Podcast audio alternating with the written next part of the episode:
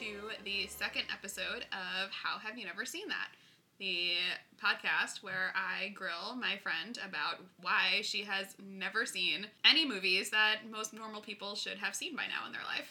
Lovingly and respectfully. Lovingly and respectfully. It's one of my favorite things about her.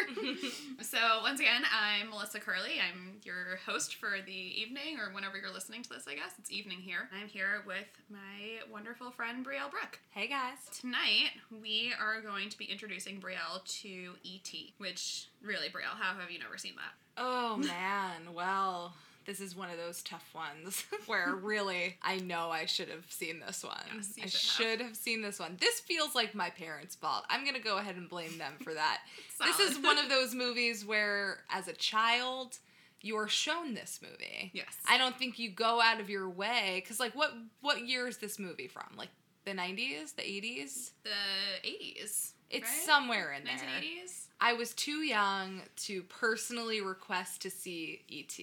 It had to have been shown to me, and it wasn't. I missed out. That's really unfortunate. I missed out. Well, I guess I'll see if I missed out. I know your parents. They're good people, so I can't blame them. But let me say for the record that they are great people who happen not to show me many movies. Yes. Which is totally fine. We're making up for it right now. Okay, we're being told by our trusty producer in the background that this movie came out in 1982. Yes, 1982. E.T. Oh, wow. So, quite a time before I was born, let me say for the record. When do you think it was at its most popular? Probably when it came out, but I think it just sort of stayed through as like one of those movies that kids watch. I mean, I watched it as a child. I was born in 1988, so the movie was already 6 years old by the time I was in the world. So I probably saw it for the first time when I was around, I don't know, 6 or 7 would be my guess. Because it is a kid's movie, but there's definitely, like, it's not like a little kid's movie. Right. For the record, I was born in 94, so yeah, that Brielle makes me feel old sometimes. That was a long time before I was born that this movie was released. But I do not blame my own age.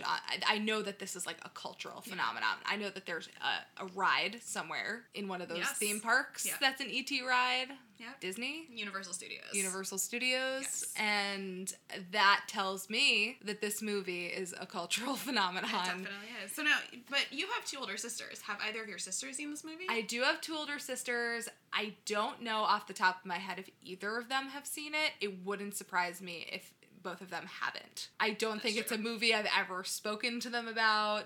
It is not like a mainstay in our house or in our family at all. Haven't seen it. All right, we're gonna get into finding out what Brielle knows about this movie. So let's start with just a general. What do you know about E.T.? All right, here's what I know about E.T. because I have ridden that ride at Universal. Okay. And I've seen, you know, some things just in pop culture. I know there's an alien involved. I know that this alien has some kind of relationship with Drew Barrymore as a child. Mm-hmm. She's so cute. She is adorable. She's adorable. I know that those two things are involved in this movie. I also have seen, there's like a scene where E.T. is like dressed up like a baby or something, and then they're like pushing E.T. in a carriage. I don't know. Or maybe they have just like one of those babushka things on E.T. It's one or the other. Okay. Then there's also that thing that I think is the opener in a lot of movies where it's like E.T. riding a bike like into the sky. Okay. So I know that. Great. I've also heard one famous line from E.T., which is phone home. Yes. That I've heard. There you go. But overall, like in general, I have absolutely no idea what the plot is. Obviously, there's an alien. Yeah. So the alien had to... One of my questions, do you know what E.T. stands for? Extraterrestrial. I think I could put that one together. And I think that, you know, obviously there's some way this extraterrestrial life came to Earth to have a bond with Drew Barrymore as a child. And I don't know anything that unfolds. Okay. But well, you actually answered my other question, so I was going to ask if you knew anyone in this movie or any famous lines. So. That I know. I mean, this is one of those movies where I think it was popular enough throughout so many years that I actually heard things. But then again, this seeped into your life slightly more than Indiana Jones did. I guess it did. But I know maybe I shouldn't say that because that's just my perspective. But yeah, I've heard these things and... that's about all I know. Okay. All right. So we're going to do this. We're going to watch E.T. and we'll be back shortly.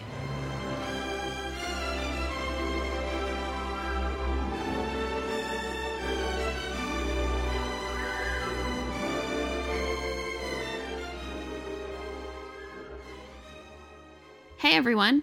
Have you ever dreamed of reading an ad written by your husband for his self-published comic book? Me neither, but hey, here we go. This podcast is brought to you by Parked Comic. Parked is a new comic about a group of people who work at a rundown roadside amusement park. Created by Matt Curley and Brennan Kahn, this new comic is coming out in May with pre-orders starting in March. Oh yeah, and be sure to follow @ParkedComic on Instagram and Twitter. Thanks everyone. Now back to the show.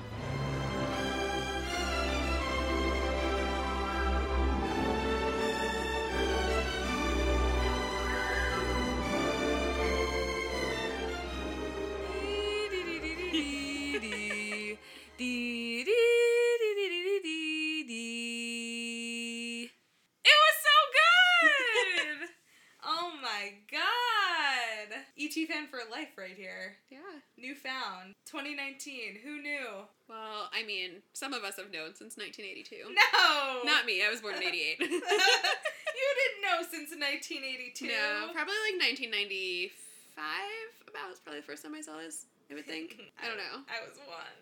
I was definitely scared of this movie when I first saw it, so I was little. I could imagine. Yeah. I could imagine being scared. As a child. As a child. Yeah. For sure, for sure. Let's get into it. What are your thoughts? What did you think? Wow. I think every time we go to watch a movie that I haven't seen before, I think for some reason since I haven't seen it, it just can't be that good.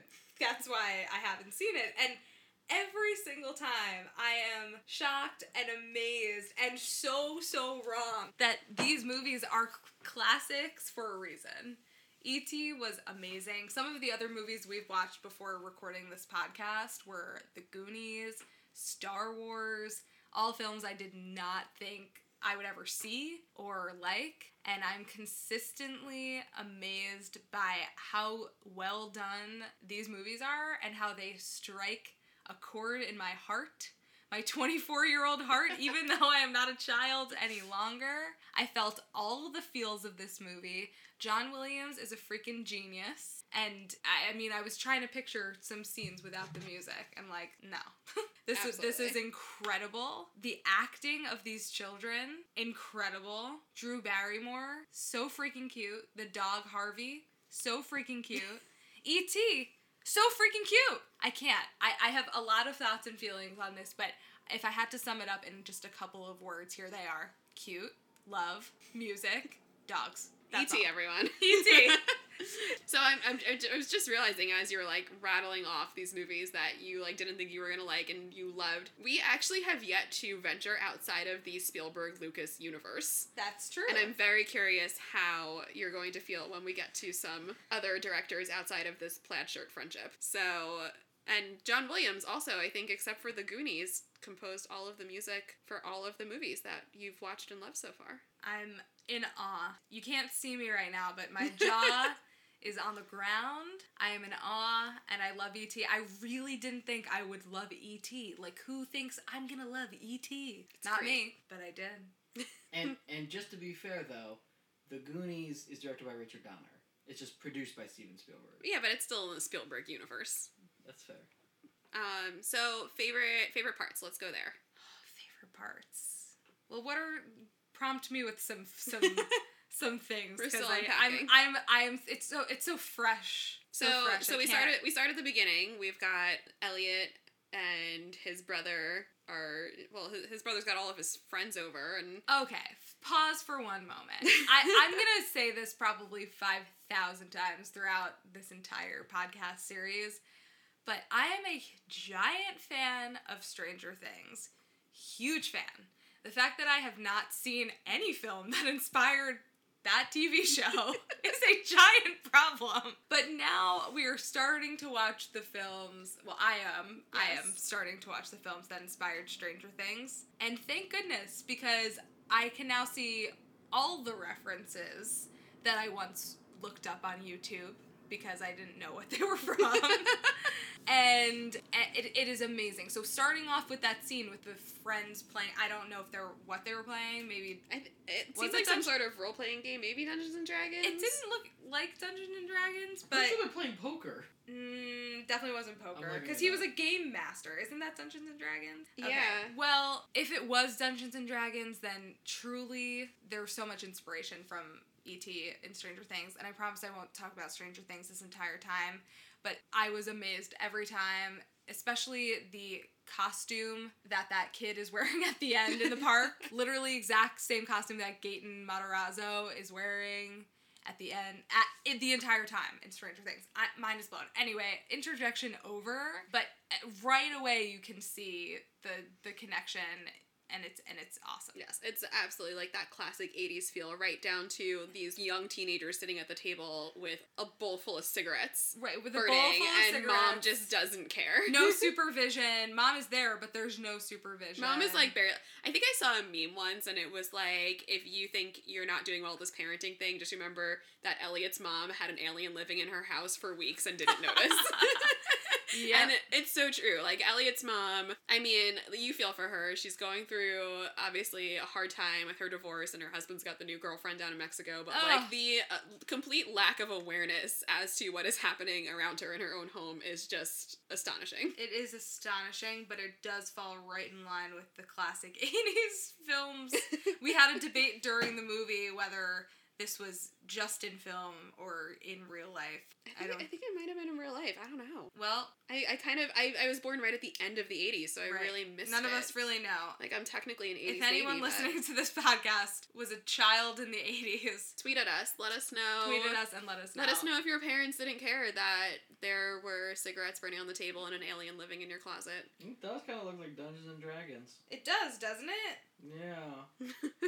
I'm pretty sure it definitely... because I think Elliot created some sort of world or something that he brought to the table. Because he's trying to get them to let him play, and he, like, presented something that he made. I mean, the connection between Elliot and Will and Stranger Things. I know I'm bringing up Stranger Things again. We're just talking in circles here, guys. I can't help it when he takes Eleven in and hides her literally in the same way that Elliot hides E.T. It's astonishing. Yeah. Down to the yellow wig. Yes. And everything. Like, it's like Stranger Things, you know, cribs from a lot of movies, but one of the things that cribs from the most is E.T. 100%. And Matt is doing all the weighing in here because I admittedly have not watched Stranger Things yet, but I think at this point I'm going to have to. Oh, we're forcing her. We're forcing her. It's happening. So just a couple fun facts about this movie. This was made in 1982, which was considered the summer of Spielberg because E.T. came out and Poltergeist came out, which he produced. He didn't direct it. The director, I forget what his name was, but he directed Texas Chainsaw Massacre, that same director. I think Todd Hooper was his name. Anyways, so 82, it's huge. So much so, like, that Ronald Reagan had this movie screened at the White House. And reportedly, at the end of that screening, it's reported in alien conspiracy lore that he muttered something like, "Oh, that was pretty close to the real thing." Like, I'm not even kidding. Like, that is a conspiracy theory out on the internet that, like, did Ronald Reagan just admit that there are aliens and this movie is very close to it? Yeah. So that would be fabulous. That would be so cool.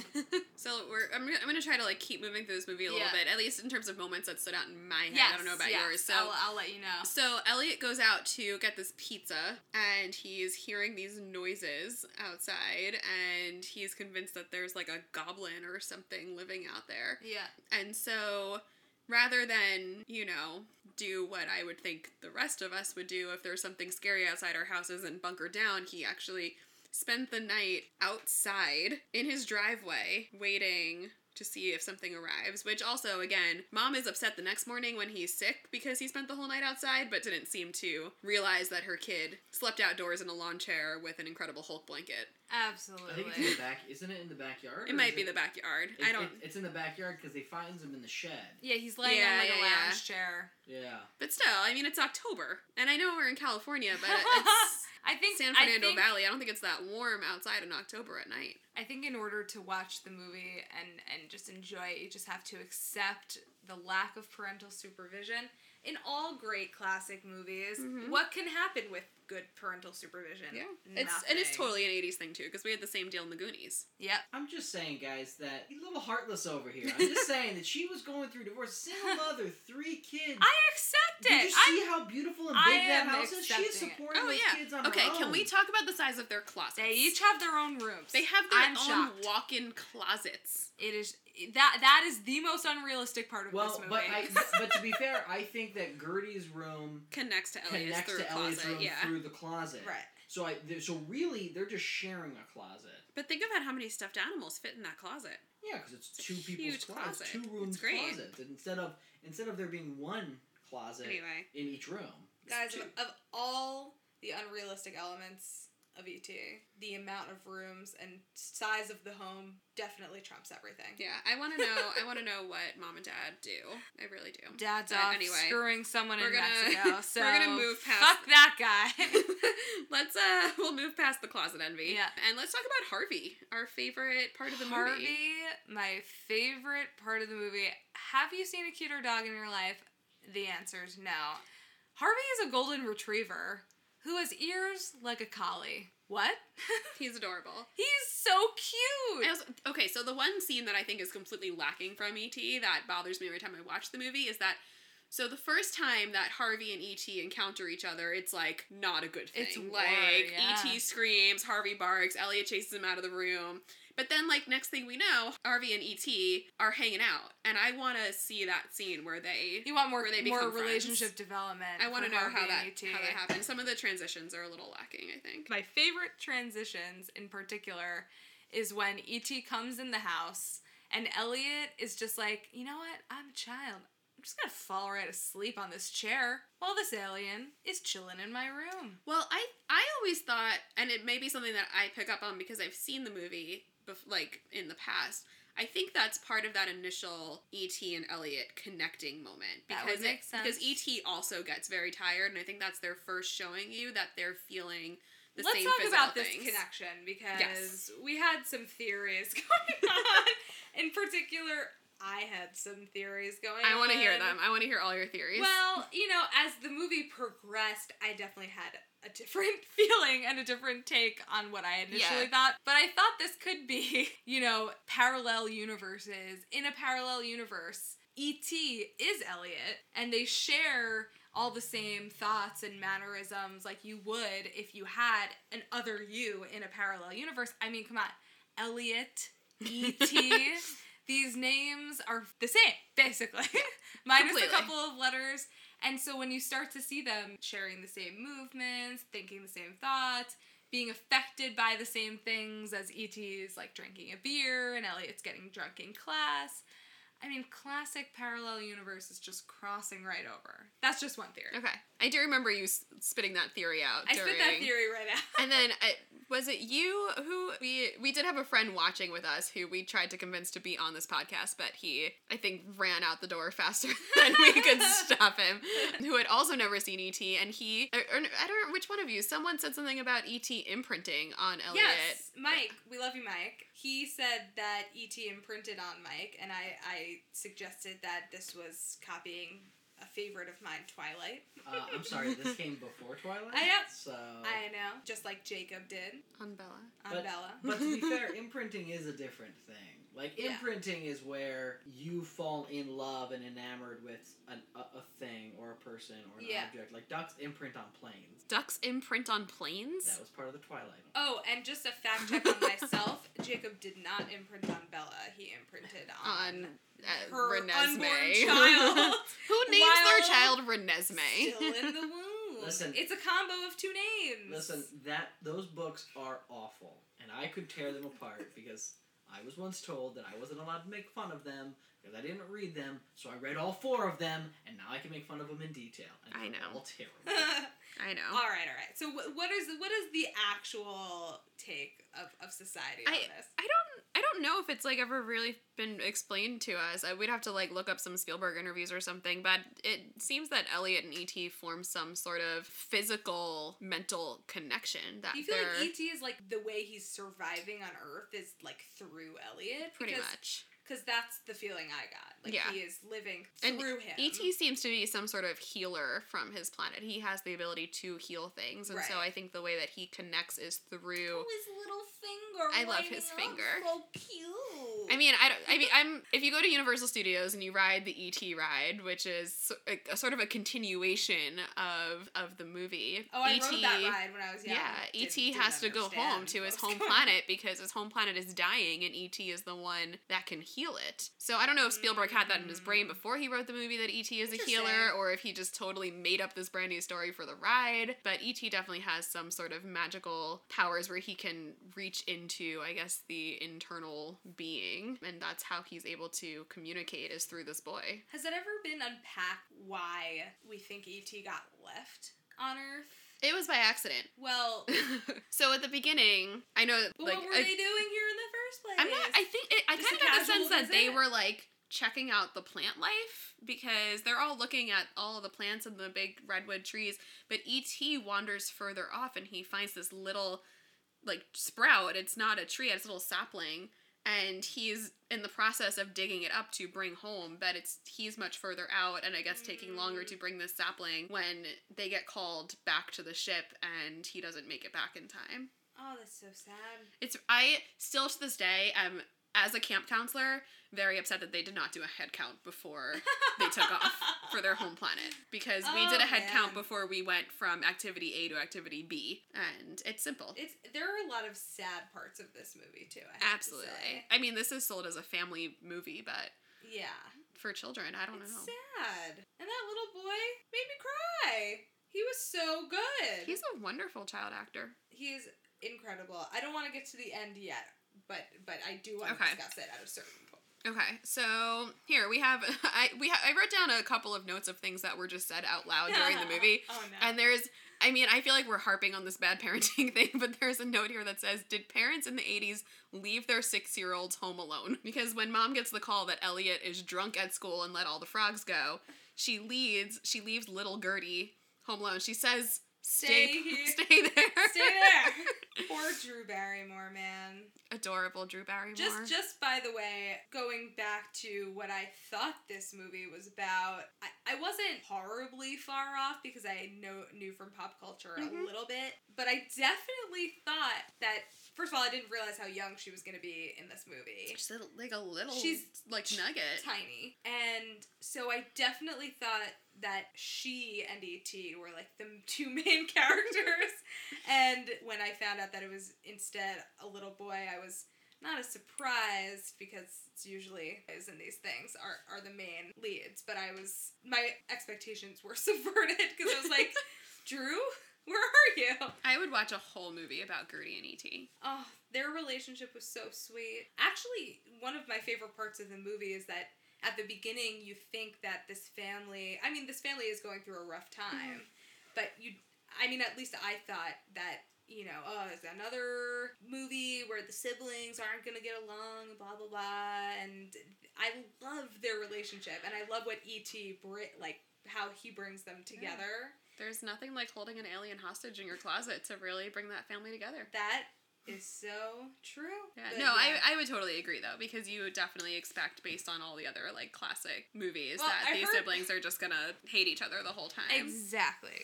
And Michael, right, the older brother is Michael, he's so mean to Elliot at the beginning. Elliot wants to play with him, and he doesn't let him. Poor Elliot in his white pajamas the entire time. Can't catch a break. I feel really bad for that kid. He was put in, see-through white flannel pajamas. He was. He got the short end of the wardrobe stick for sure. Yeah. So I one of my other just favorite little moments is when he pretends to be sick and he holds the thermometer to the light to make it hot. So when his mom comes in, she believes he's sick and he has the heating pad over his face to make him warm and clammy. I never actually knew anyone to do that aside from Ferris Bueller. Yeah. And I want to know also, did children in the 80s heat up their thermometers to make themselves appear sick? Did you ever do that? Hit us up.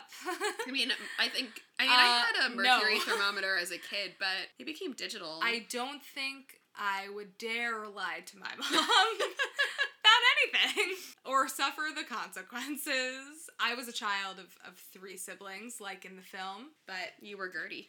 I was Gertie, the youngest of three siblings. But no, I did not do that. Nor do I think modern thermometers would react to heat. They wouldn't. You need that old mercury thermometer, which I kind of miss. Yeah, I never had that. Really, you never had a mercury thermometer? No. You're... you know mercury is poison, right? Yeah, but that's what they did. They were in a glass thing. My family had multiple. You should ask, you ask your mom or, ask even Farah. She's a year younger than me. Yeah. So I wonder if she remembers a mercury thermometer in the house. Because it was cool. There was, this little, silver line on the inside, and you watched it go up, and you had to look at it super careful to see where the line hit. And then we all died. And now you just, stick something in your ear. Oh, my God. Nah, yeah. I never had that. That's... beyond my friends have that for their kids now. It takes 2 seconds. You just stick it right in the ear. It beeps, just like at the doctor's office. Wow. Yeah. All right, back to the movie, though.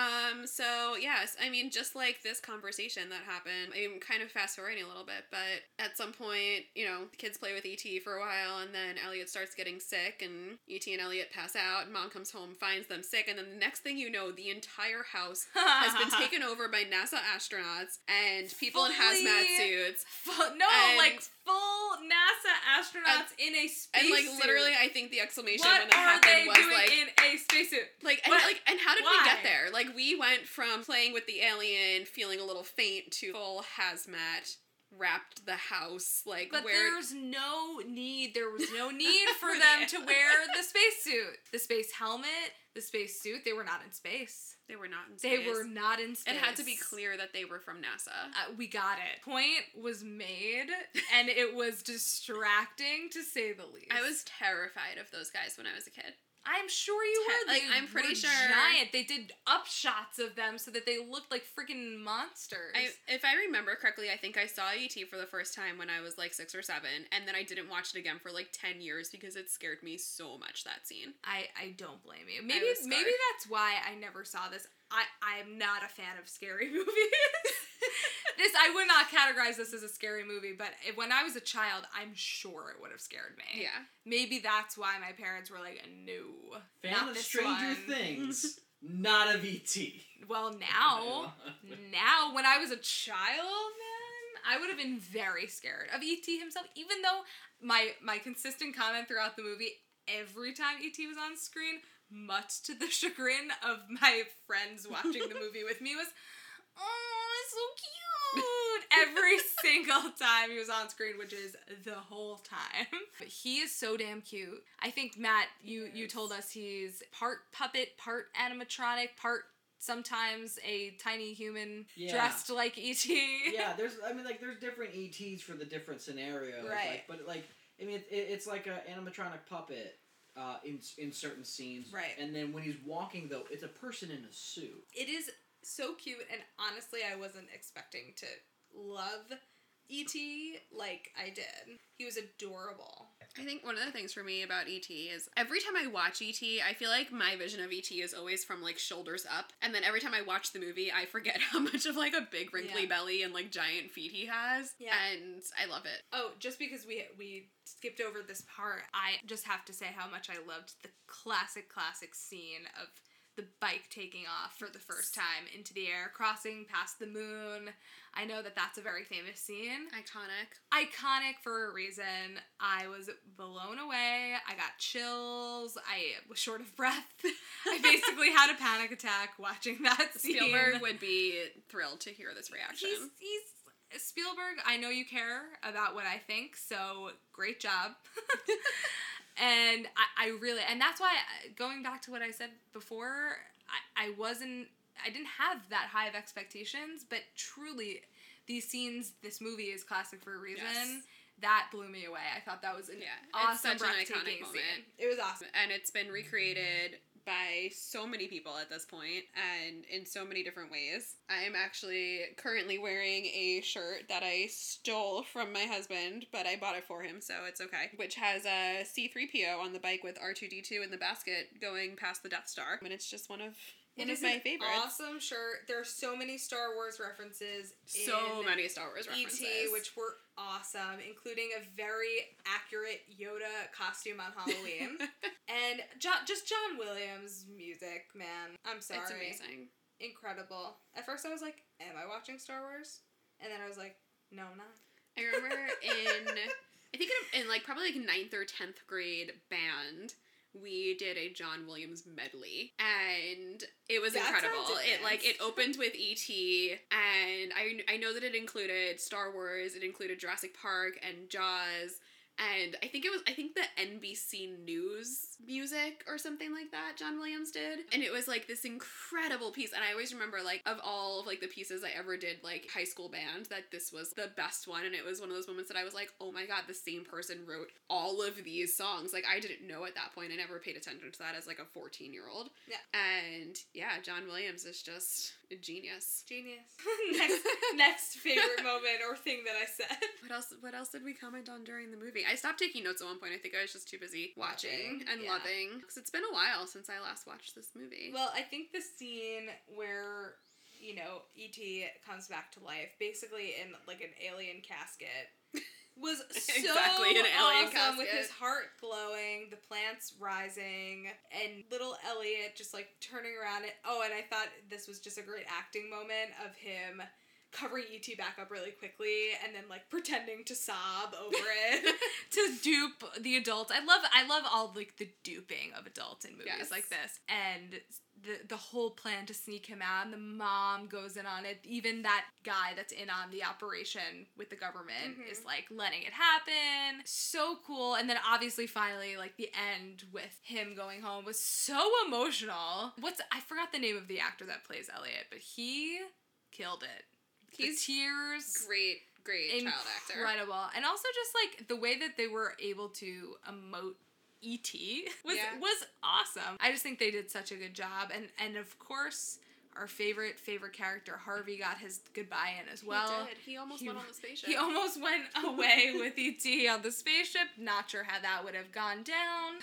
I wonder if E.T. would have taken Harvey. They seem to have bonded. Yeah, they were adorable. And it was great. It was one of those epic endings with a giant crescendo from John Williams and the blackout right on Elliot's face looking up at the sky. Just classic, wonderful ending. Truly, there honestly wasn't a time watching this that I wasn't captivated. It was really, really good. Yeah. It's a really beautifully done movie. The story itself, and I mean, even with the super bad 80s CGI, when E.T. is making the things float in the closet, and it's just so. Oh, the kids bike riding in the sky. That was rough. But it's still beautiful. The cinematography of it for an early 80s movie. I appreciated it. I'm considering myself an E.T. fangirl, and I'm very glad, like you always do, that you forced me to watch these movies. And so thank you for that. You're welcome. This is what I'm here for, as your friend, to force you to watch every classic movie that I can think of. As a friend should. And we get to podcast about it. Yes, we do. Great. All of our loyal fan. That's you, Matt. I'm right here. Our loyal fan right here. Do you guys want to know some fun facts about the movie? Yeah. Hit us with the fun facts while you're sitting there. I mean, honestly, Matt, I don't know. It's you, so you could be pulling these off the top of your head, or you could have been sitting here Googling. Not sure. No, I know a lot of these off the top of my head. I like E.T. a lot and watch it a lot, and I've watched a lot of stuff about it. So one fun fact about E.T. is that Steven Spielberg, this was a direct result of his movie Close Encounters of the Third Kind. It's actually one of the lesser known of his movies. People know it, but it's the lesser seen one because it kind of gets overshadowed by E.T., even though it came first. So Steven Spielberg made Jaws, and that was in 1976, and then right after Jaws, he made Close Encounters of the Third Kind. He went from one straight to the other. And at the end of, I mean, obviously spoilers, this whole thing is spoilers, but at the end of Close Encounters of the Third Kind, the whole movie's about Richard Dreyfuss is obsessed with, he sees a UFO, and he becomes obsessed with it, and he, just has these thoughts in his head, and it's all these people in search for these UFOs, and so at the end of it, they all end up going to this mountain. It's at, I believe it's Devil's Peak. I think it's in Wyoming. It's, the flat-topped mountain. That sounds like Wyoming. And it's a national park. It's a national monument. Could be Arizona. And so he goes there, and the aliens come down, and they actually take him up with them. And I can't remember if I can't remember if somebody stays behind or if at one point it looks like someone's going to stay behind, like one of the aliens is going to stay behind. But Steven Spielberg said in an interview, he's like, that's where he came up with E.T. He's like, what if one of the aliens stayed behind? And that was awesome. A movie. Yeah. And so, like, that's the nugget.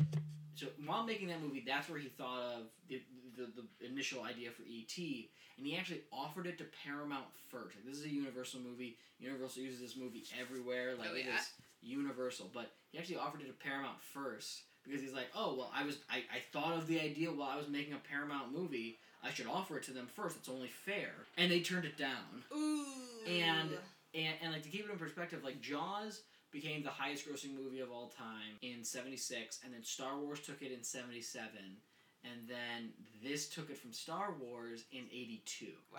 So, like, that's how huge this movie was. It's a nice Spielberg-Lucas sandwich right there. Right. And this movie was so big that, like it was... I can't remember if it was nominated for Academy Awards. I think it was, but... It had to have been. I'll look it up. But they also, you know, the other thing this movie is famous for is the video game that was based off of this movie is held responsible for crashing the video game market and almost destroying video games for eternity. In 1983, I believe it is, or maybe it is, it might be 1982 when the game came out, the Atari 2600 was coming out with this E.T. video game, and it was so rushed that it was not good in any way, shape, or form. Even for an Atari game, like, it was not good. And they made so much of it because there was so much anticipation over it, and the game was so bad that it was blamed for crashing the video game market. Wow. And it's not true that no one thing caused the video game market crash in 1982. Bandersnatch, man. But, like, it's just funny that was the other thing that E.T. is known for, like, this great movie, and it's one of the worst video games in history. Wow. I never knew that. Yeah, me neither. Obvi. Interesting postscript to that story. They ended up taking... It was a rumor, and they proved it... a bunch of people proved it recently, but there was a rumor for years that Atari had so much extra surplus that they just had to get rid of that they took it into a desert and then buried these cartridges. And people found them. And it was true, they did. What they did is they broke up these cartridges, they buried them, and they covered them with, like, cement or something in a dump. Wow. And recently there's a documentary, I think it's on Netflix, I can't remember what it's called, but there's a documentary, I think it's called, like, E.T. Game Over, something like that. They found these cartridges. Like, the people, like, did, like, an archaeological dig for these game cartridges. That and, is like, so, to, like, that's crazy. Because it was a rumor for years, and Atari denied it for years. And then it was proven that it was true, that Atari did do this in, like, the middle of the night. They just took all these game cartridges and, like, buried them in the desert. That's so cool. Crazy. Nerddom. Woohoo. Love it. So I had one more thought before we wrap this up. Yeah. So, like, one of the things that I just adore about E.T. is that it's this idea of children being so open to this other. And, you know, if E.T. had wandered into the house and the mother was there, NASA would have been there in, you know, minute 10 of the movie. But because it's Elliot that finds E.T. and is able to share him with his siblings, and that, like, pureness of heart that children have, I think it's such a beautiful part of this movie. And, you know, it's just something I wanted to touch upon. But then to kind of take that a little bit further, not really to take it further, but this is where my brain went next. What would you do if you found this little alien in your backyard? Well, as someone who's scared of dirt at the baseline, I'd probably freak out at first. I mean, if it was as cute as E.T., if it was E.T. himself, do I know that it's E.T. or is it, like, a new creature to me? No, like, put yourself in Elliot's position. Like you've never met this alien. Like, you're hearing noise in the backyard and you decide to sit outside with your whole blanket. No, Elliot is far more brave than a young or old Brielle ever would be. Just to be honest with you, and to be honest with myself, no, I would not. I would run away. I would scream and cry. But I'd like to think some adventurous part of myself, definitely one of my sisters, they would jump right on this. Yeah. And one of us would have let him in. I probably would have been more like Gertie and screamed my face off at first, but then formed a loving relationship That's more my role. If I had to cast myself in E.T., I'm Gertie. No Gertie. Doubt, 100%. My sister Melanie would be Elliot. Sister Farah would be the older one. I forgot his name. Michael, to a T, actually.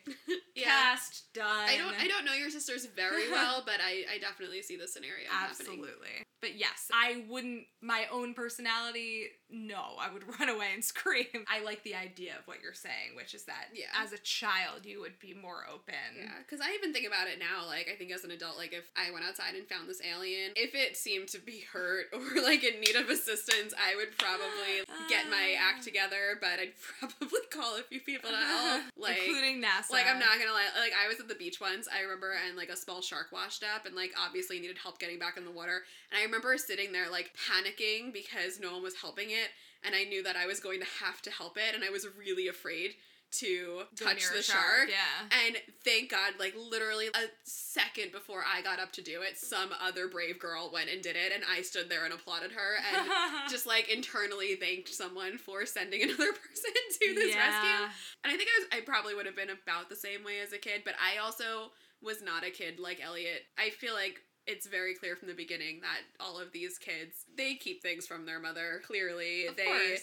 And I was not, like, I was the kid that told my parents everything. I probably would have taken this alien inside and automatically just, like, shown it to my parents. Mom! So it may not have mattered. This is E.T. What are we gonna do? Mom, look what I found. It needs our help and our love and our care. And my parents would have been like, where did you find that? Take it back. It's interesting that you mentioned that.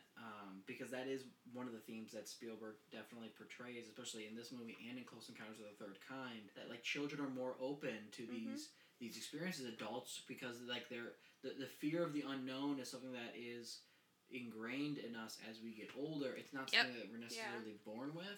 And, you know, so the innocence of a child is open to that discovery and that feeling. And I think that it comes across really well in this movie. The other thing that Spielberg says about this movie is that it's really a movie about Elliot and his siblings dealing with their parents' divorce. Yes. And you see that a lot in the movie with, like, you know, Elliot says the wrong thing about his dad being in Mexico with the new girlfriend, and then Michael reacting and being like, what are you doing? You know, what grow up, what's wrong with you?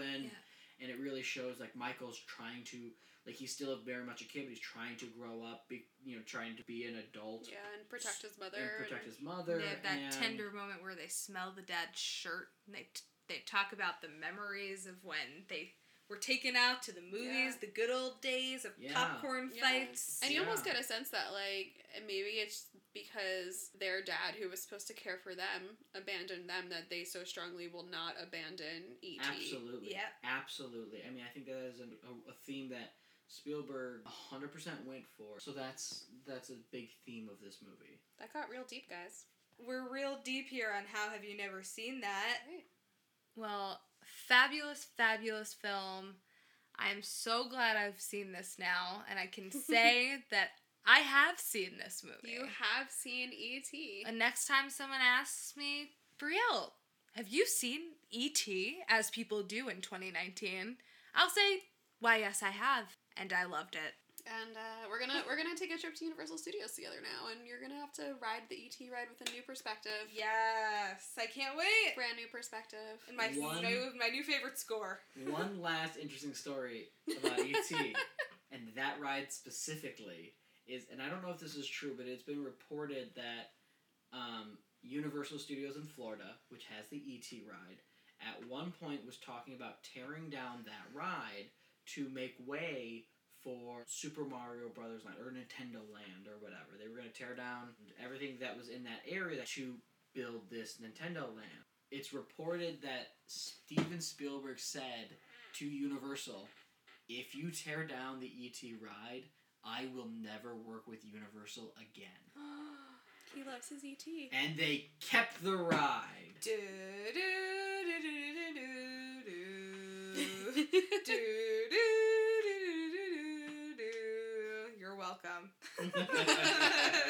So that's how much he loves E.T. I don't blame him. We all love E.T. I love E.T. I'm glad you love E.T. I loved it. It was great. All right, so I think we're gonna wrap this up on E.T. Hope you guys enjoyed listening to our little dissection of this great movie. We hope you'll come back and listen to us again. Make sure to follow us on Twitter @PodNeverSeen. And go watch E.T. if you've never seen it. Yeah. I mean, we definitely just spoiled the entire thing if you listen to this first. Again, make sure you watch these movies before you listen to these episodes. Yes, definitely watch episodes. And if you were a child of the 80s, tweet at us about your parents' level of responsibility. Yeah, we want to know. We're conducting a study. We really want to know. Were there cigarettes on the table while you played Dungeons and Dragons. And did your mother leave you home alone when you were 6? These are very important things in our lives. We need to know. Yeah. We're millennials. So we don't know. @PodNeverSeen. And tune in next time. Thanks for joining us. I'm Melissa Curley. I'm Brielle Brooke. And I just saw E.T. for the first time.